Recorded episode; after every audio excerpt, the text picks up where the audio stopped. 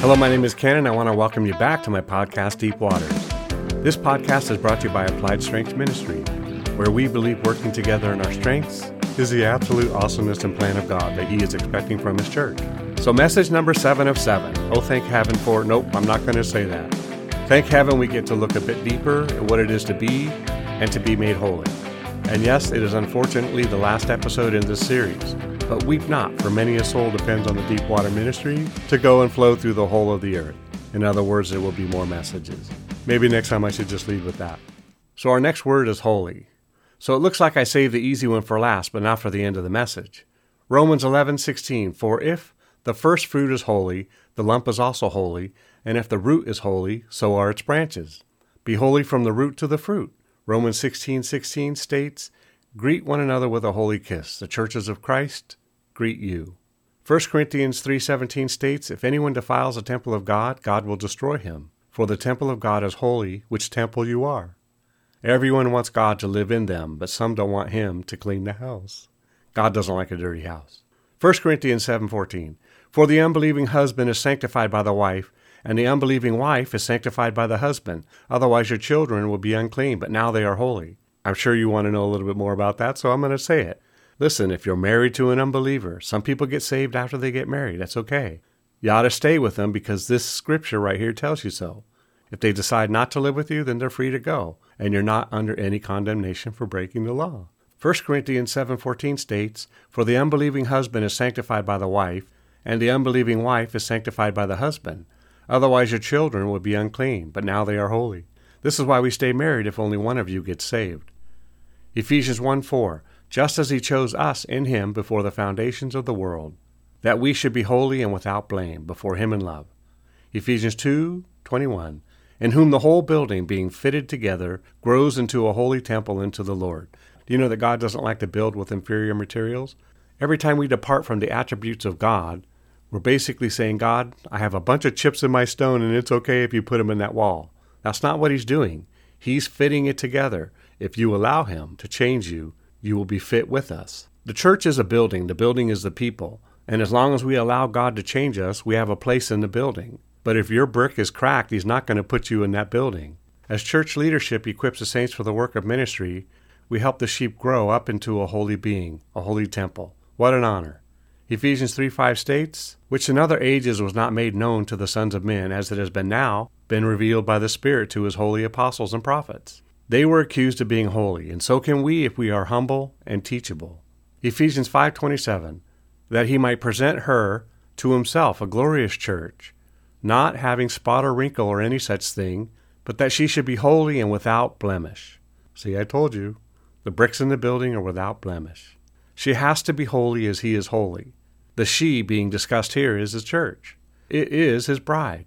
Colossians 1:22 In the body of his flesh through death to present you holy and blameless and above reproach in his sight. Colossians 3:12 Therefore as the elect of God holy and beloved put on tender mercies kindness humility meekness and long-suffering. Yep, we are holy and being made holy at the same time. 1 Thessalonians 5:27 I charge you by the Lord that this epistle be read to all the holy brethren. I guess if you're unholy we can't read it to you. Here again, they are being accused of being holy, not just growing into holiness. It's a great start down the highway to holiness. Titus 1 8. Be hospitable, a lover of what is good, sober minded, just, holy, self controlled. Hebrews 3 1. Therefore, holy brethren, partake of the heavenly calling. Consider the apostle and high priest of our confession, Jesus Christ. 1 Peter 1 15. But he who called you is holy. You also be holy in all of your conduct. 1 Peter 1:16 because it is written, "Be holy for I am holy." 1 Peter 2:5 You also as living stones are being built up into a spiritual house, a holy priesthood to offer up spiritual sacrifices acceptable to God through Jesus Christ. 1 Peter 2:9 But you are a chosen generation, a royal priesthood, a holy nation, his own special people, that you may proclaim the praises of him who called you out of darkness into his marvelous light. 2 Peter 1:22 For prophecy never came by the will of man, but holy men of God. They spoke as they were moved by the Holy Spirit. 2 Peter 3:2 states that you may be mindful of the words which were spoken before the holy prophets, and of the commandments of us, the apostles of the Lord and Savior. 2 Peter 3:11 Therefore since all these things will be dissolved, what manner of persons ought you to be in holy conduct and goodness. Jude 120, But you, beloved, building yourselves up on your most holy faith, praying in the Holy Spirit.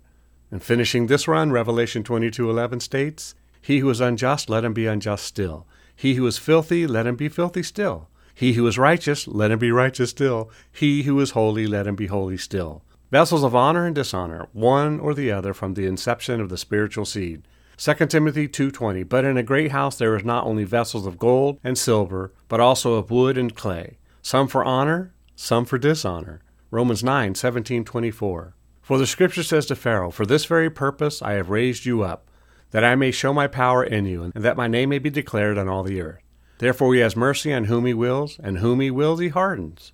You will say to me then, Why does he still find fault? For who has resisted his will? But indeed, O man, who are you to reply against God? Will the thing formed say to him who formed it, Why have you made me like this? Does not the potter have power over the clay? From the same lump to make one vessel for honor and another dishonor? What if God, wanting to show his wrath and make his power known, endured with much long suffering the vessels of wrath prepared for destruction, that he might make known the riches of his glory on the vessels of mercy, which he had prepared before glory, even to whom he called, not of the Jews only, but also of the Gentiles? Let's look into the end result of our earth experience and see what he has done. Just what we have become that we already weren't in the mind of God. Colossians 1:27 To them God willed to make known what are the riches of the glory of his mystery among the Gentiles, which is Christ in you, the hope of glory. Colossians 2:9-10 For in him dwells all the fullness of the Godhead bodily, and you are complete in him who is the head of all principality and power. You want to get that. You are complete in God. Without God, you are not complete. Colossians 2 6 and 7. As you therefore have received Christ Jesus our Lord, so walk in him, rooted and built up in him and established in the faith, as you have been taught, abounding in it with thanksgiving. Colossians 1 15 17. He is the image of the invisible God, the firstborn over all creation. For by him all things were created that are in heaven and that are on earth, visible and invisible, whether thrones or dominions or principalities or power. All things were created through him and for him, and he is before all things, and in him all things consist. Ephesians 2 14 through 16. For he himself is our peace, who has made both one, and has broke down the middle wall of separation, having abolished in his flesh the enmity, that is, the law of commandments contained in ordinances, so as to create in himself one new man from the two, thus making peace, and that he might reconcile both to God in one body through the cross therefore putting to death the enmity. Not yet conceived, we are separate and different, and altogether not of this world. Then how can we escape, thus being God's, and all this one fact that the three live in me, that is, the one and his Son? Acts 17 28. For in him we live and move and have our being, as also some of your own poets have said, for we are also his offspring. John 1 4. In him was life, and the life was the light of men. John 10, 36 through 38. Do you say of him whom the Father sanctifies and sent into the world, You are blasphemed because I said, I am the Son of God? If I do not do the works of my Father, do not believe me. But if I do, though you do not believe me, believe the works, that you may know and believe that the Father is in me and I in him. John 14, 16, 17. And I will pray the Father, and he will give you another helper, that he may abide with you forever the Spirit of truth, whom the world cannot receive, because it neither sees him or knows him. This is why we need to know God, right? But you know him, for he dwells with you and will be in you. That's just mind blowing. God is going to be inside of you when he gives you the Holy Spirit. John 15, 4 7. Abide in me, and I in you. As a branch cannot bear fruit of itself, unless it abides in the vine, neither can you unless you abide in me. I am the vine, you are the branches. He who abides in me and I in him bears much fruit, for without me you can do nothing. If anyone does not abide in me, he is cast out as a branch and is withered. And they gather them and throw them into the fire, and they are burned. If you abide in me and my word abides in you, you will ask what you desire, and it shall be done for you. John 17:11 Now I am no longer in the world, but these are in the world, and I come to you. Holy Father, keep through your name those whom you have given me, that they may be one as we are. You notice it says that they may be one. It's not just God living inside of us, but it's us not living inside of each other, but acting like we're connected that way. All right, John 17, 21, 24. Abide in me, and I in you, as a branch cannot bear fruit of itself unless it abides in the vine, and neither can you, unless you abide in me. I am the vine, you are the branches. He who abides in me, and I in him, bears much fruit. For without me you can do nothing. If anyone does not abide in me, he is cast out as a branch and is withered, and they gather them and throw them into the fire, and they are burned. If you abide in me, and my words abide in you, you will ask whatever you desire, and it shall be done for you. 2 Corinthians 6 1 For he has made him who knew no sin to be sin for us, that we might become the righteousness of God in him. 2 Corinthians thirteen four For though he was crucified in weakness, yet he lives by the power of God. For we also are weak in him, but we shall live with him by the power of God towards you. Galatians 2:20 I have been crucified with Christ it is no longer I who live but Christ who lives in me and the life which I now live in the flesh I live by faith in the son of God who loved me and gave himself for me. Ephesians 1:70 In him we have redemption through his blood, the forgiveness of sins according to the riches of his grace. Ephesians 1:10 and 11 That in the dispensation of the fullness of the times he might gather together in one all things in Christ, both which are in heaven and on earth in him. In him also we have obtained an inheritance, being predestined according to the purpose of him who works all things according to the counsel of his will Philippians 3 9, and be found in him, not having my own righteousness which is from the law, but that which is through faith in Christ, the righteousness which is from God by faith. Colossians 1:17. And he is before all things, and in him all things consist. Colossians 1:19. For it pleased the Father that in him all the fullness should dwell. Colossians 1:28. Him we preach, warning every man and teaching every man in all wisdom, that we may present every man perfect in Christ Jesus.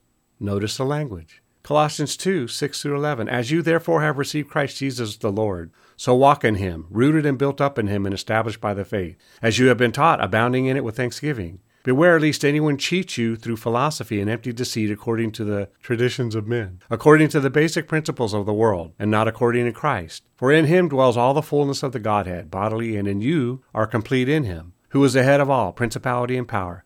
In him you were also circumcised, with the circumcision made without hands, by putting off the body of the sins of the flesh, by the circumcision of Christ. 2 Thessalonians 1:12. That the name of our Lord Jesus Christ may be glorified in you, and you in him, according to the grace of our God and the Lord Jesus Christ.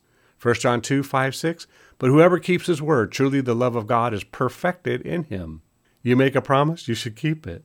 By this we know that we are in him. He who says he abides in him ought himself also walk just as Jesus walked. So if this earth is really, well, let me make it smaller. If America is really 80% Christians, then there should be hmm, about 300 million people that look just like Jesus.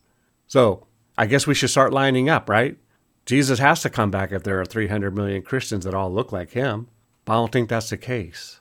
1 John 2 27 28. But the anointing which you have received from him abides in you.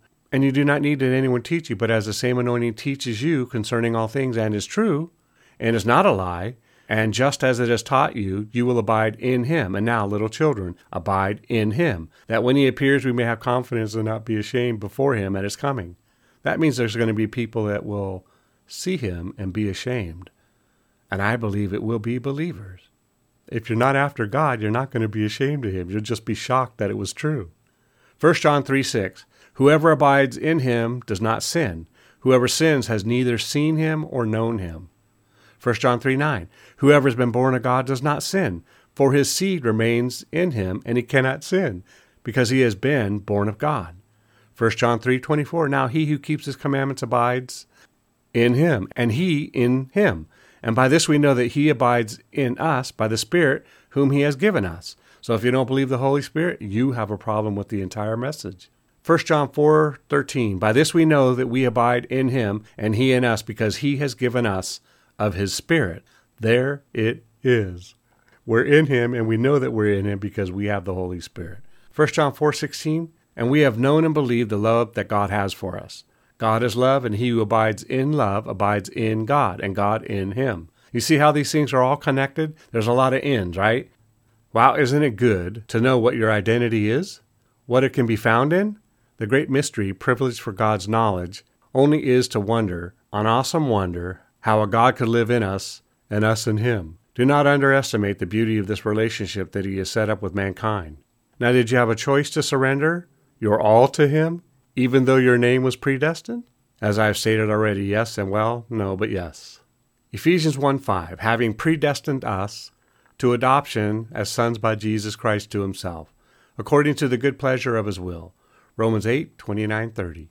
For whom He foreknew, He also predestined to be conformed to the image of His Son that he might be the firstborn among many brethren.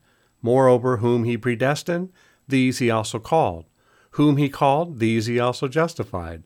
And whom he justified, these he also glorified. Pay attention here. It is important.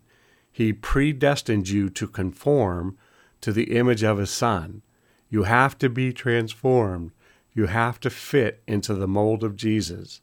There is no other option if you're born again. Ephesians 1 11. In him also we have obtained an inheritance, being predestined according to the purpose of him who works all things according to the counsel of his will. Check the list twice to see if you're nice. Oh, and BTW, look for your name as it ought to be written in the book of life. Philippians 4 3, Revelations 3 5, 13 8, 17 8, 20 12, 15, and 22 19. I know that's a lot from the book of Revelation, but if your name be written, you won't be smitten, and you will be white as a glow. You see, life only makes sense in God when we see that He has truly made us in His image and likeness. And lastly, you have to know that your eternal prize of living in and near God began with an election, but not in a democratic style. Matthew 24:31. And he will send his angels with a great sound of a trumpet, and they will gather together his elect from the four winds, from one end of heaven to the other. A word of caution here just because we are God's doesn't mean that we are perfect or not subject to God's correction, testing, purging, etc. The fact that these actions exist tells us that we are bit off, so to speak, but still God's. The other thing that comes to mind is to consider that we are also human. Jesus was conceived by way of the Holy Spirit and through Mary. He too put on a human suit. The other thing that comes to mind is that this message is not intended that you start trying to live a life whereby you become focused on identifying which seed people are from. The Bible tells us that we would know them by their fruit, that they will manifest all kinds of crazy behavior and like it. I have other messages that describe these behaviors, but if you peek at Romans, Timothy, Peter, and John, you can see some of these behaviors and how destructive and antichrist it is. We're not here to chase devils. We cast them out to set the people of God free. We move them out of our way, to the side, so to speak. In ministry, we are more concerned with about how God wants to touch the people than how the devil may already have. It is a strange thing for me to think is it any wonder that we created false gods given our position in Him? I may be going out on a limb to say that fallen gods are the ones who created false gods. Fallen in that they are either one of Satan's very own or one who does not yet know that they are in Christ. The power of the gospel will strip away those blinders. In Jesus' name, amen. And don't forget those who actually walk away. I can't believe you're in the house of God and then you just walk away and say no to God. That's a bad decision that you'll regret. Well, that's it for today. I hope you really enjoyed the teaching. I'm not really sure how to end some of these messages, and you and I both know that when God speaks to a listening ear, open eyes, and a soft heart, it does not feel good, always. And I cannot say I ever enjoyed it. But for now, I end with hoping you enjoyed it, trusting that you get my intent to my heart. So remember, it's not what you find wrong or disagree with regarding the message, but what you can take away from it. Together, we can do more to impact the kingdom than if we were alone. Let's flip the script and kill, steal, and destroy the works of the enemy and create space for the light of lights to shine through in the people's lives. Plant a seed, click on the like and subscribe button. Let's build this ministry together. Thanks, and see you next time in Deep Waters.